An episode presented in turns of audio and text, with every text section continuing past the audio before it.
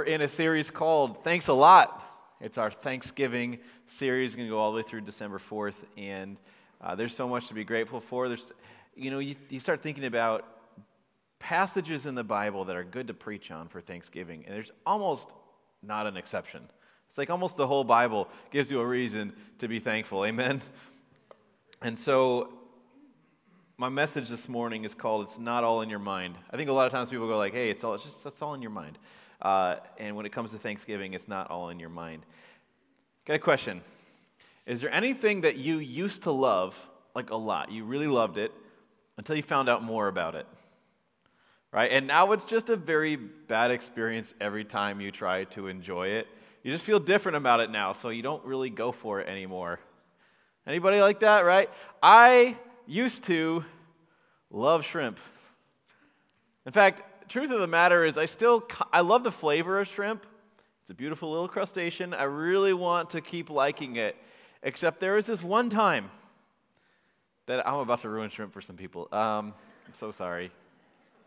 There was this one time that I got shrimp and the intestinal tract was still lined and I just can't do shrimp anymore. I just tell you what, um, it's like I, I like this flavor of shrimp, but I just I have such a hard time now that I know more about it. Now that I, I have a greater awareness of what's possible when it comes to shrimp.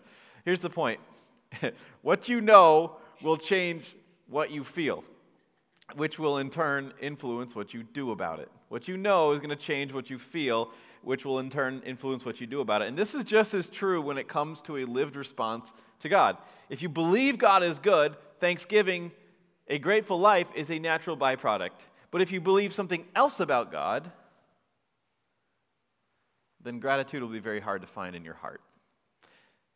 My prayer this morning is that each of us here is going to allow God to transform our lives. But what that looks like is He's going to do that when we allow God's word to change false beliefs that maybe we've held before. And when we let the scriptures change our minds about God, the result is going to be new feelings, a different set of uh, emotions and affections when we think about God, which will then in turn, that's going to produce a transformed life.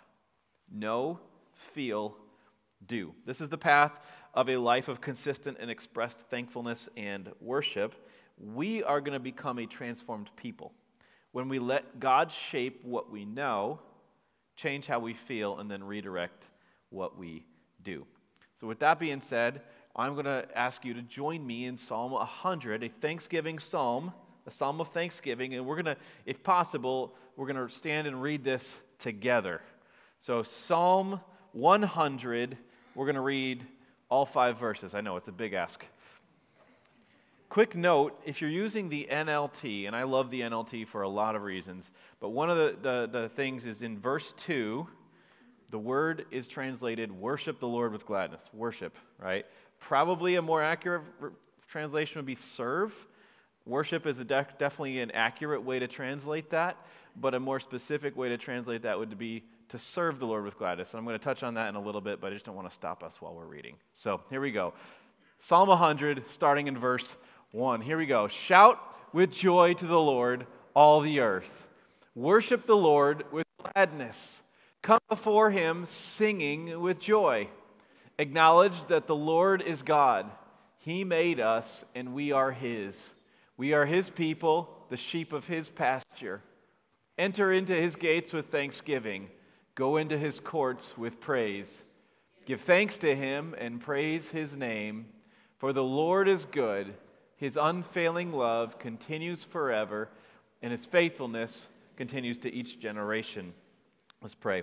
Jesus, thank you so much for your word that you've inspired and that you've delivered to us. And I pray this morning that you would soften the, the, the resistance we have in our mind to letting you change it. God, I pray that you would have permission to change our minds and in turn our affections and our actions. So please come and reign, be in control, and show us this morning the truth of your word that is life changing. I pray this in Jesus' name. Amen. You can have a seat. As you're sitting, Psalm 100 was a gathering psalm. It's one of those psalms where, uh, as the people of Israel were gathering to go into the temple, they would sing this song together as they entered the temple. And so this psalm has a tone of not only command, there's a lot of commands and imperatives in this psalm, but there's also a community sense where it's like, let's obey this psalm together. That is the heartbeat of what Psalm 100 is about. And the emphasis of this psalm, right off the bat, is entering the courts of the Lord with joy and with gladness, which then gives cause to singing and service. These are the commands, right? Shout with joy, all the earth. Serve the Lord with gladness. Come before him singing with joy. These are commands to act and respond from a joyful awareness of something. There's, there's a something that causes this, this joy and these acts of joy to be expressed. And what is the awareness that produces a life of thanksgiving and joyful actions? Look at verses 3 and 5. Acknowledge what? That the Lord is God, that Yahweh is God. In fact, in the Old Testament, if you ever notice where the Lord is like all caps, I don't know if you've noticed this before, uh, that's just shorthand for God's uh, spoken name Yahweh that he delivered to his people. Um, and so it's like not just any Lord, not just any God, but it's like the specific God of the heavens and the earth, God of the people of Israel, God revealed um, in the Bible. So acknowledge that Yahweh is God. He made us, we are His. We are His people, the sheep of His pasture. And then verse 5, another thing to acknowledge the Lord is good. His unfailing love continues forever, and His faithfulness continues to each generation. This is foundational. This is calling us to know something about God and as a response to feel something joyful and glad, and then to do something, namely to sing and to serve. So here's the implication when you know God's truth with your mind, specifically the truth revealed in verses 3 and verse 5, but also the truth revealed about God in the whole of Scripture, then there should flow out of your head, out of your mind, the, the place where you know things, there should flow, flow from that place a joyful abundance of affections towards God. You don't just know about God, you know Him personally and you enjoy Him. And the very natural result is a lifestyle of thankful acts dedicated to God. So, as you're reading Psalm 100, this is the structure and how it lends meaning to what the psalmist is saying here that gratitude is simply a result of good theology. When you think about the fullness God has blessed you with in Christ, Giving an offering of praise and thanks to Him just becomes a very regular habit. When you know more about who God actually is, there is a very natural response, a compulsive sp- response of thankfulness. And so, oftentimes in my life, when I'm grumpy, when I'm not thankful, when I'm not living with gratitude, but instead I'm living with some sort of um, entitlement, more often than not, that is directly responsive to my heart, which is not actually focused on who God is. There's something about God that I've forgotten or I, I believe falsely. And when I truly understand who God is, when what He's done for me, and, and, the blessings that He has poured out on me, and the abundance of grace in which I am currently standing, gratitude is a natural response. And here's the thing when you are consistently in the habit of thanksgiving, when you realize how full and abundant God has made your life already, you start to see how wealthy and blessed you really are. You actually stress less. Your anxieties, uh, your anxiety levels go down. Your optimism begins to kick in. And praise and thanksgiving just become very natural. Worship just comes out when I'm caught up in the glory and the goodness of God. My life is, is, is full and it's abundant when I can bring my thoughts back to the truth of God. And where does this start? Good theology. A proper understanding, a, a, a, biblically informed understanding of who God actually is and how he relates to me. Knowing foundational truths about God's glory and about his goodness, which I'm now a recipient of in Christ, when I dwell on that foundation, I find myself living in the overflowing fullness. In other words, Grateful thinking leads to great and full living. Grateful thinking leads to great and full living. When my thoughts are tuned in to the abundance that I'm living in because of Christ, all of a sudden, what winds up happening is my fear starts to dissipate. My anxiety begins to fade away. My upset with other people who are also recipients of what God has done begins to change. My life actually becomes full and abundant when I begin to focus my thoughts on the grateful blessings that I'm a recipient of. Grateful thinking leads to great and full living. And this is the connection that these verses are making here. You can make a joyful noise because you know this about God. You can serve Him with gladness. Amen. You can serve Him with gladness because you know this. You can come into His presence with singing because you know this, right? You can enter His gates with thanksgiving because you know about His love. You want to praise Him because you know His faithfulness. You want to bless His name because you've seen this to be true. In fact, I would venture to even suggest the opposite would be true. If you aren't filled with joy and thanksgiving and praise and blessing, if your life is not categorized by serving and singing to God, when you think about God or when you approach Him in prayer, when you come into His courts, when you go to church, when, when these things are not characteristic of you, it stands to reason you probably don't believe, or at least you've forgotten these things. Maybe you don't believe that He is God, or maybe you don't believe that He made you and that he's therefore in control. Maybe you don't believe that you're his special people. Maybe you don't believe that he's good. Maybe you don't believe that he never fails. Maybe you don't believe that he is enduringly faithful. Your active response, your lived response, is merely a reflection of what you truly feel. And this, in turn, is a reflection of what you actually believe. Bad living reflects bad theology. And so, why should I expect grateful behaviors, thankful acts of regular service to God that are inconsistent with someone's internal beliefs? You won't. Because grateful thinking leads to great and full living. And so, if there's no great and full living, it goes back to where the belief system lies. Right? Grateful thinking, intentional, dedicated thoughts to how thankful you are about the glory and the goodness of God is going to lead to great and full living. So, what does this look like? What does it look like when my grateful thinking opens me up to further abundance, great and full living? I think there's a bunch of ways to answer that, but the few that I want to touch on this morning um, are this. Number one is to direct your thoughts. I want to encourage you to direct your thoughts. Direct your thoughts towards God's goodness and God's glory. This is going to be one of the ways in which you begin to live into grateful thinking, which produces great and full living. Directing your thoughts. Did you know you are the CIO of your own mind? You're the chief information officer. Okay? You get to be in charge of what uh, information is allowed to have a place in your mind, whether it's news or entertainment or music or the talk of others, or the soundtrack of fear that you have on continuous repeat, uh, or the truth of Scripture, even, or encouraging words others have spoken over you, or anything else that comes your way. You actually get to decide what takes up permanent residence and what doesn't even get to rent one night. That's on you. So I would encourage you put on some worship music in the car, in the house, before you come to church. It's not the worship team's job to inspire you to worship right? Enter his gates with thanksgiving. It's assuming you've already been doing that on your way here. Okay? Worship is not a one hour experience. This is something you should become worshiped up already to. You're, you're the CIO of your own mind. If your whole Sunday morning is dominated by what you think other people are going to think about you,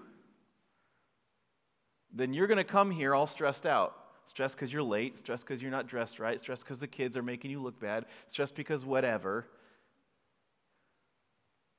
Because you're focused on you. You're the CIO of your own mind. Make sure the information coming into your mind is more about the glory and goodness of God than anything else. Here's another convicting thing. I don't get this right all the time.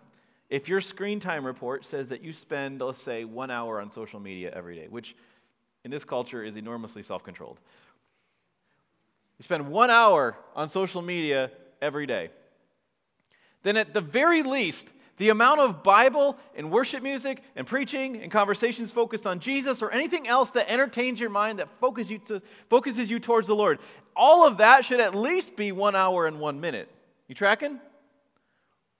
Like, I, I get to determine how much my mind is dwelling on things of God as opposed to things that are focused on me in this world, right? I, I can't expect great and full living if my input is just completely focused on stuff that has no, that doesn't really make me grateful.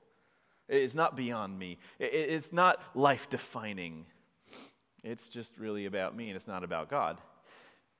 You're the CIO. You're ultimately responsible for what your mind dwells on. And so here's a quick tip I learned a number of years ago. If it's not going to matter in five years, and I'm not going to try to dwell on it for more than five minutes.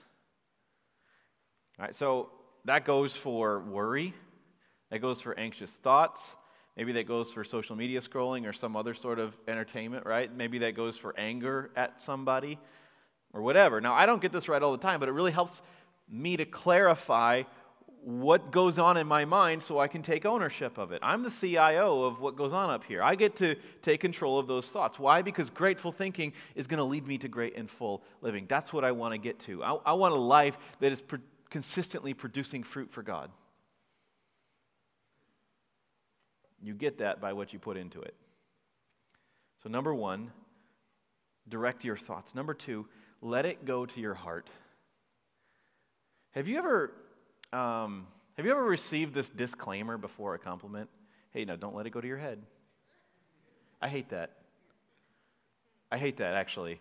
Uh, I get that a lot, and I'm very grateful for the amount of times people say that to me because it means there's a lot of compliments coming, and I'm very grateful. I really am. But I hate that disclaimer because I get the point. You don't want to tempt somebody with pride, but the whole point of these foundational and biblical truths, the whole point of encouraging somebody is precisely that it would go to your head. It's precisely that they would transform what you know in your head, in your mind. They inspire you then as a result to feel something new, something that gives you new courage. That's what encouragement does. It gives you new courage, gives you new faith, gives you new enjoyment of everything God has done and everything He eternally is. In fact, I would be so bold as to say you don't truly believe God is great and He has chosen to be obscenely good to you unless you let it go to your head. You don't actually believe that. And when it does, please, please let it go to your heart. Let it go to your heart to encourage you, to stir your affections for the glory and the goodness of God. Let the goodness and the glory of God transform how you think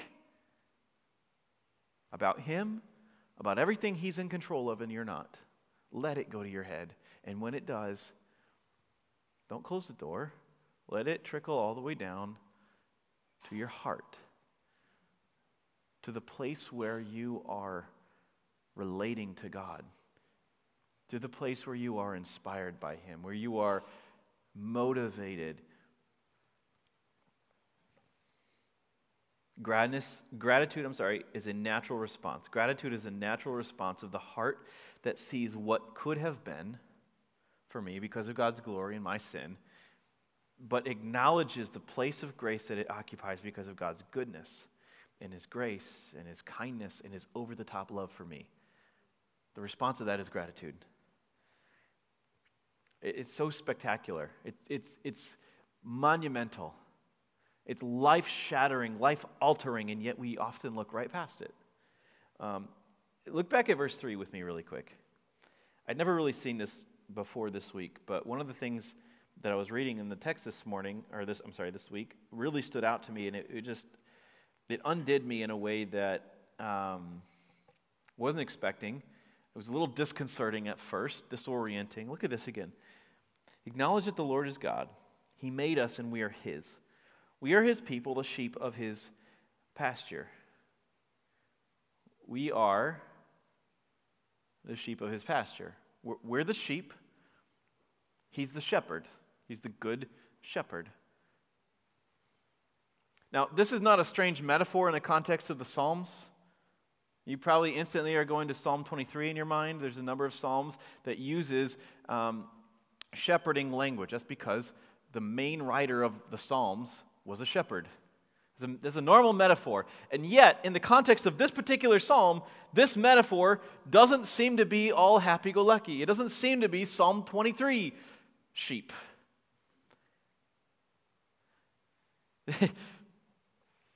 the sheep is not being led in this psalm to streams of flowing water and beautiful, luscious grass and protected in the valley of the shadow of death. No, no. Look at the, look at the direction that this sheep is being led. We are the people, we are his people, the sheep of his pasture. Enter his gates, go into his courts. At first glance, there seems to only be bad news for the sheep. Like, look where the sheep is going. Notice this. So here I am. I'm a little sheep in the pasture of the good shepherd. And I don't know how they do it in the movies, but they kind of just like bound four feet all at the same time. You know what I mean? And, and I'm loving this. It's a beautiful day. I just finished grazing from the sweetest patch of grass I've ever seen. The sun is shining. My shepherd is happy. He's singing something about, some tune about the, the glory of the Lord and the um, courts of his temple. And this is a really good day. And then my shepherd walks over and he picks me up and he puts me on the shoulders. And it's like, I love this, right? Because I don't have to walk anymore. Uh, and I can see really far. I can see where we're going. And he's carrying me along a road. We're going somewhere together. This is cool. I'm on an adventure with my shepherd, and it actually seems like we're slowly going uphill. And as we crest the first hill, I'm like, yes, of course we've been going uphill because there's the temple. There are the courts of the Lord that my shepherd has been singing about. Oh, I'm so excited to go into the courts of the Lord. I can't wait to see the temple. Eh, I've always heard about its beauty and its splendor, but I've never been inside. I've never been a sheep who's gone there. I wonder if there's maybe really good food or beautiful artwork or a place that I can meet other sheep. But as we get closer to the temple, and I can start to hear things and smell things, I have anything but joy and delight because the first thing that I see as soon as we enter his gates is, is anything but thankful. It, it, causes me horror and disgust and fear. It's the most horrifying thing I've ever seen. It's an enormous bronze altar dripping in blood. Wait, is that sheep's wool dangling off the corner? And suddenly it hits me. I'm here in the courts of the Lord. I'm here in the temple to be slaughtered. I'm actually here to pay the death penalty because of sin that is separated from God. It's my blood that will atone for the things that have brought people further from God. And as I sit there frozen in terrified shock, I see lamb after lamb killed before me to atone for sin. And suddenly I realize we're next in line. And my shepherd begins to lower me to the ground. It's my turn. It's now our turn to sacrifice, to bring an atonement for sin.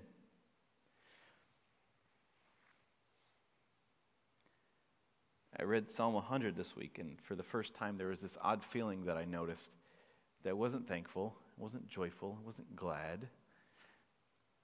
When I was reading the text this week, I felt strangely conflicted. Like, why is the psalm instructing the sheep to enter his gates with thanksgiving and to go into his courts with praise? What about that is exciting for the sheep? This isn't good news, that's horrible news for the sheep. And, and almost as soon as that uh, uh, uh, feeling swept through me, then God illuminated His Word even more to show me something further. He turned a light on and illuminated something that I could see that I hadn't seen before. Because where I stopped the story earlier was not the end of the story for the sheep. Let's go back to where I left off. So I'm, I'm standing there, frozen in terrified shock. I see lamb after lamb come before me. I realize it's my turn. It's our turn to step up and go to the altar to pay an atoning sacrifice for sin. And, but what happened next completely undid me.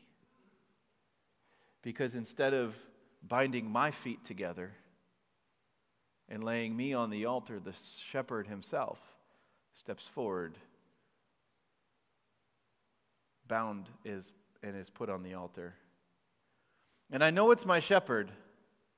I know his voice, but for some reason he looks like a lamb. I see my shepherd, and he's a perfect lamb, like one I've never seen before. He's perfect. He's spotless, without blemish. And, and in my place, he is slaughtered. Instead of me, he is killed. Instead of my blood, his is running down the corners of that altar.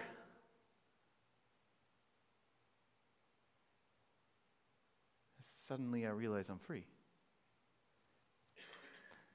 That that sacrifice, that atoning sacrifice, the one we'd all been waiting for, had just happened. There, there was no longer any need for this ritual to make people right with God. That one sacrifice, that perfect sacrifice, was the only atonement that would be necessary for sin ever again. My shepherd, who's also the Lamb of God, is so good. His love for me will now will never fail. He has been faithful to me, and still somehow I know it's not the end. He will continue to be so. And so I stand here before the Lamb who is slain as one that is set free. And this is why I can voluntarily choose to obey verse 4 as an act of my will, regardless of how I feel. Verse 4 Enter his gates with thanksgiving, go into his courts with praise. Give thanks to his name and praise his name. Which, by the way, those are four different Hebrew words for worship, for thanksgiving.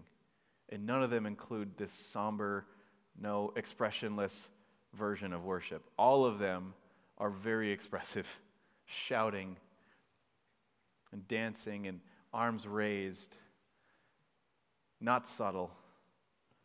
I, I can voluntarily choose to do that regardless of how I feel. Whether life is great or awful, blessed or embattled, clarified or confused, stress free or struggling, energized or fatigued, strengthened or just withering away, no matter what I feel in this current situation. No matter what is true in my life, I can enter God's gates with thanksgiving. I can go into his courts with praise. I can give him thanks and praise. Why? Because the Lamb took my place.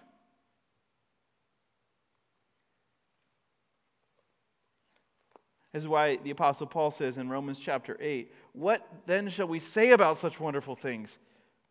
If God is for us, who can be against us? Since he did not even spare his own son but he gave him up for us all, won't he also give us everything else? Who dares accuse us whom God has chosen for his own? No one. For God himself has given us right standing with him. Who then will condemn us? No one. For Christ Jesus, the Good Shepherd, died for us and was raised to life, and he's sitting in the place of honor at God's right hand and pleading for us. So, can anything ever separate us from Christ's love? Does it mean He no longer loves us? If we never have trouble or calamity? If we have trouble or calamity? Uh, or, or we're persecuted? Or we're hungry or destitute or in danger or threatened with death? Because as the scriptures say, for your sake, we're killed every day. We're being slaughtered like sheep. No, despite all these things, overwhelming victory is ours through Christ who loved us. And so I'm convinced that nothing can ever separate us from God's love. Neither death, nor life, nor angels or demons. Neither our fears for today or our worries about tomorrow or even the powers of hell can separate us from God's love. No power in the sky above or in the earth below. Indeed, nothing in all of creation will be able to separate us from the love of God that is revealed in Christ Jesus, our Lord.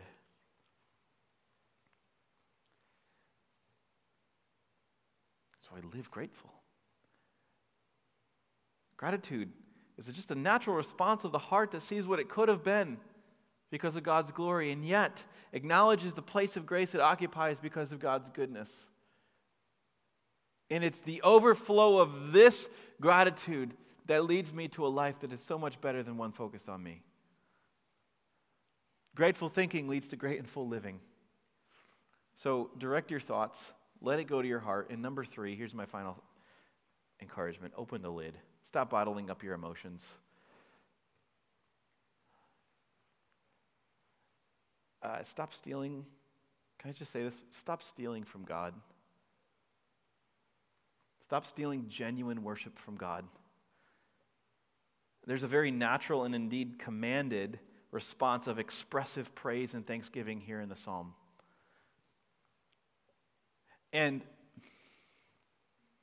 I get this every once in a while, people saying, you know, there, there's, a, there's a place to be calm and somber before God. You know, um, let all the nations be still before the Lord. Uh, Habakkuk 2. Or Psalm 42. Um, be still and know that I'm God. In those contexts, though, can I be honest? That's not directed to God's people. That's directed to the nations that are rebellious against God. Read the rest of Psalm 42. Be still and know that I'm God comes after God says, I will be exalted against the nations that rage against me. Habakkuk 2, God is delivering judgment to people who are resisting God's rule. And so he says, No, no, no, you be still before the Lord. But to God's people, the command is to rejoice exceedingly. And so to sit here Sunday after Sunday, expressionless or passionless, because that's just not my style is both disobedient and also ignorant of how glorious and gracious God has been to you. I know you're capable. I see you watch a sports game.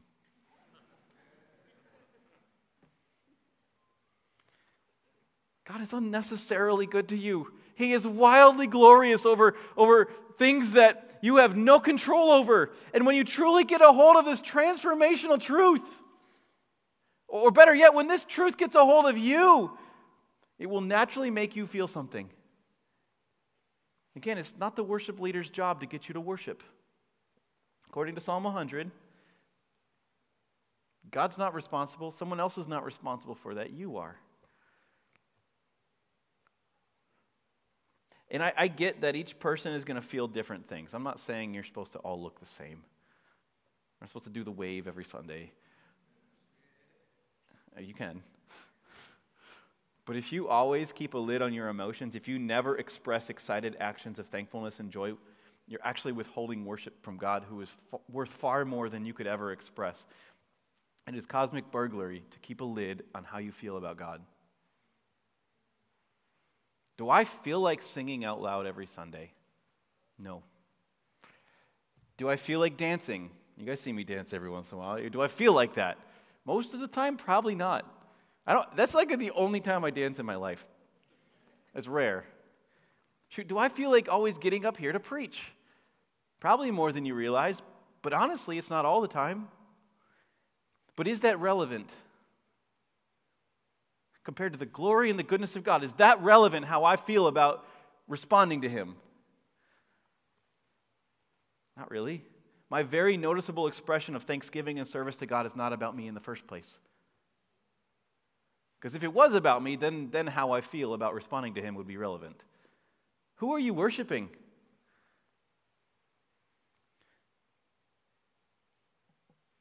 All right, I'll get off that. I'll get off your toes. Here's the positive side of that grateful thinking will naturally lead you to grateful living.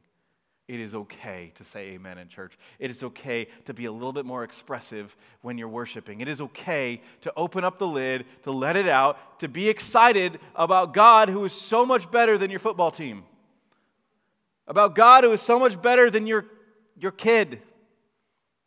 To be excited and to share with other people and to be bubbly emotion, uh, emotional. And maybe you're not an emotional person, but whatever looks like normal expression to you, don't put a lid on that here in the house of the Lord. Enter his courts with thanksgiving. Go into his courts already praising.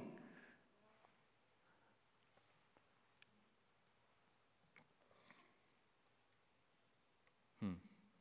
The late art historian and theologian Johannes Gaertner is quoted as saying this To speak gratitude is courteous and pleasant, to enact gratitude is generous and noble, but to live Gratitude is to touch heaven.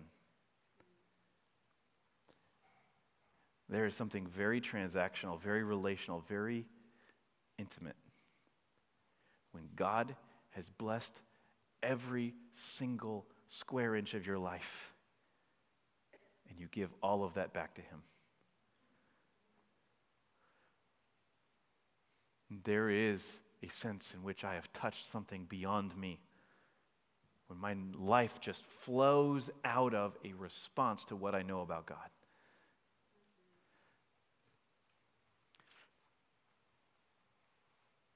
I want to give two different invitations this morning, two different challenges in response to what God says in His Word. Number one, maybe you're standing there like that lamb before the altar, and you've not actually put your faith in the shepherd who has gone onto the altar to pay your price for you, the price that your sin deserves because it separates you from God. And Jesus paid the price of that consequence already. And it's applied to you when you put your faith in Him. When, when you surrender to Him, when He gets to be the one who leads you around, and you're not the shepherd of your life. You know, Romans 10 9 says, If you confess with your mouth the Lord Jesus and believe in your heart that God raised him from the dead, you'll be saved. Saved from what? Saved from having to pay the consequence on your own, and saved into a relationship with Him. And I want to give you that opportunity to receive what he's already done for you. I want to give you that opportunity today. Maybe you're here and you maybe you know, you're at church, you're watching online, you're doing something kind of religious. But you're not a child of God. You haven't put your faith in Jesus. And you can do that. If you're watching online, just hit the raise hand button. I want to believe in Jesus. I want to receive Jesus. If you're here this morning, I'd invite you as well. Um, number one, come and chat with me. I'd love to talk with you about this. Number two, I don't want to give you a chance to get out of this moment before you have an opportunity to do business with God. So, just right now, I want to encourage you um, this is the moment to receive what Jesus has already done on your behalf. To say something along the lines of, like, Lord, I'm, I recognize that I'm a sinner. I know that you've already paid my price. That what you did satisfied God's wrath against my sin. And I believe in Jesus. I believe that He died on the cross for my sin. He, took my place bearing the wrath of God. I believe that, God. And I put my faith in Him that only this can make me right with God. That what Jesus has done for me already, I put my faith in that. The Bible says you'll be saved. Don't miss this moment because who knows what happens on the road on the way home. Maybe you've already done that. Maybe you've already put your faith in Jesus. You believe that God was powerful enough to take care of your sin debt, which you owed God because of your sin. You believe that He's already done that. You, you are a child of God. You've put your faith in Jesus. You're part of the body of Christ. But maybe your life isn't that great or that full right now because you've forgotten that God is not only powerful over your sin payment, but God is powerful over every aspect of your life, over the things that make you worried, over the things that make you anxious, over the things that make you angry, over the things that make you think about you more often. God is glorified over those things.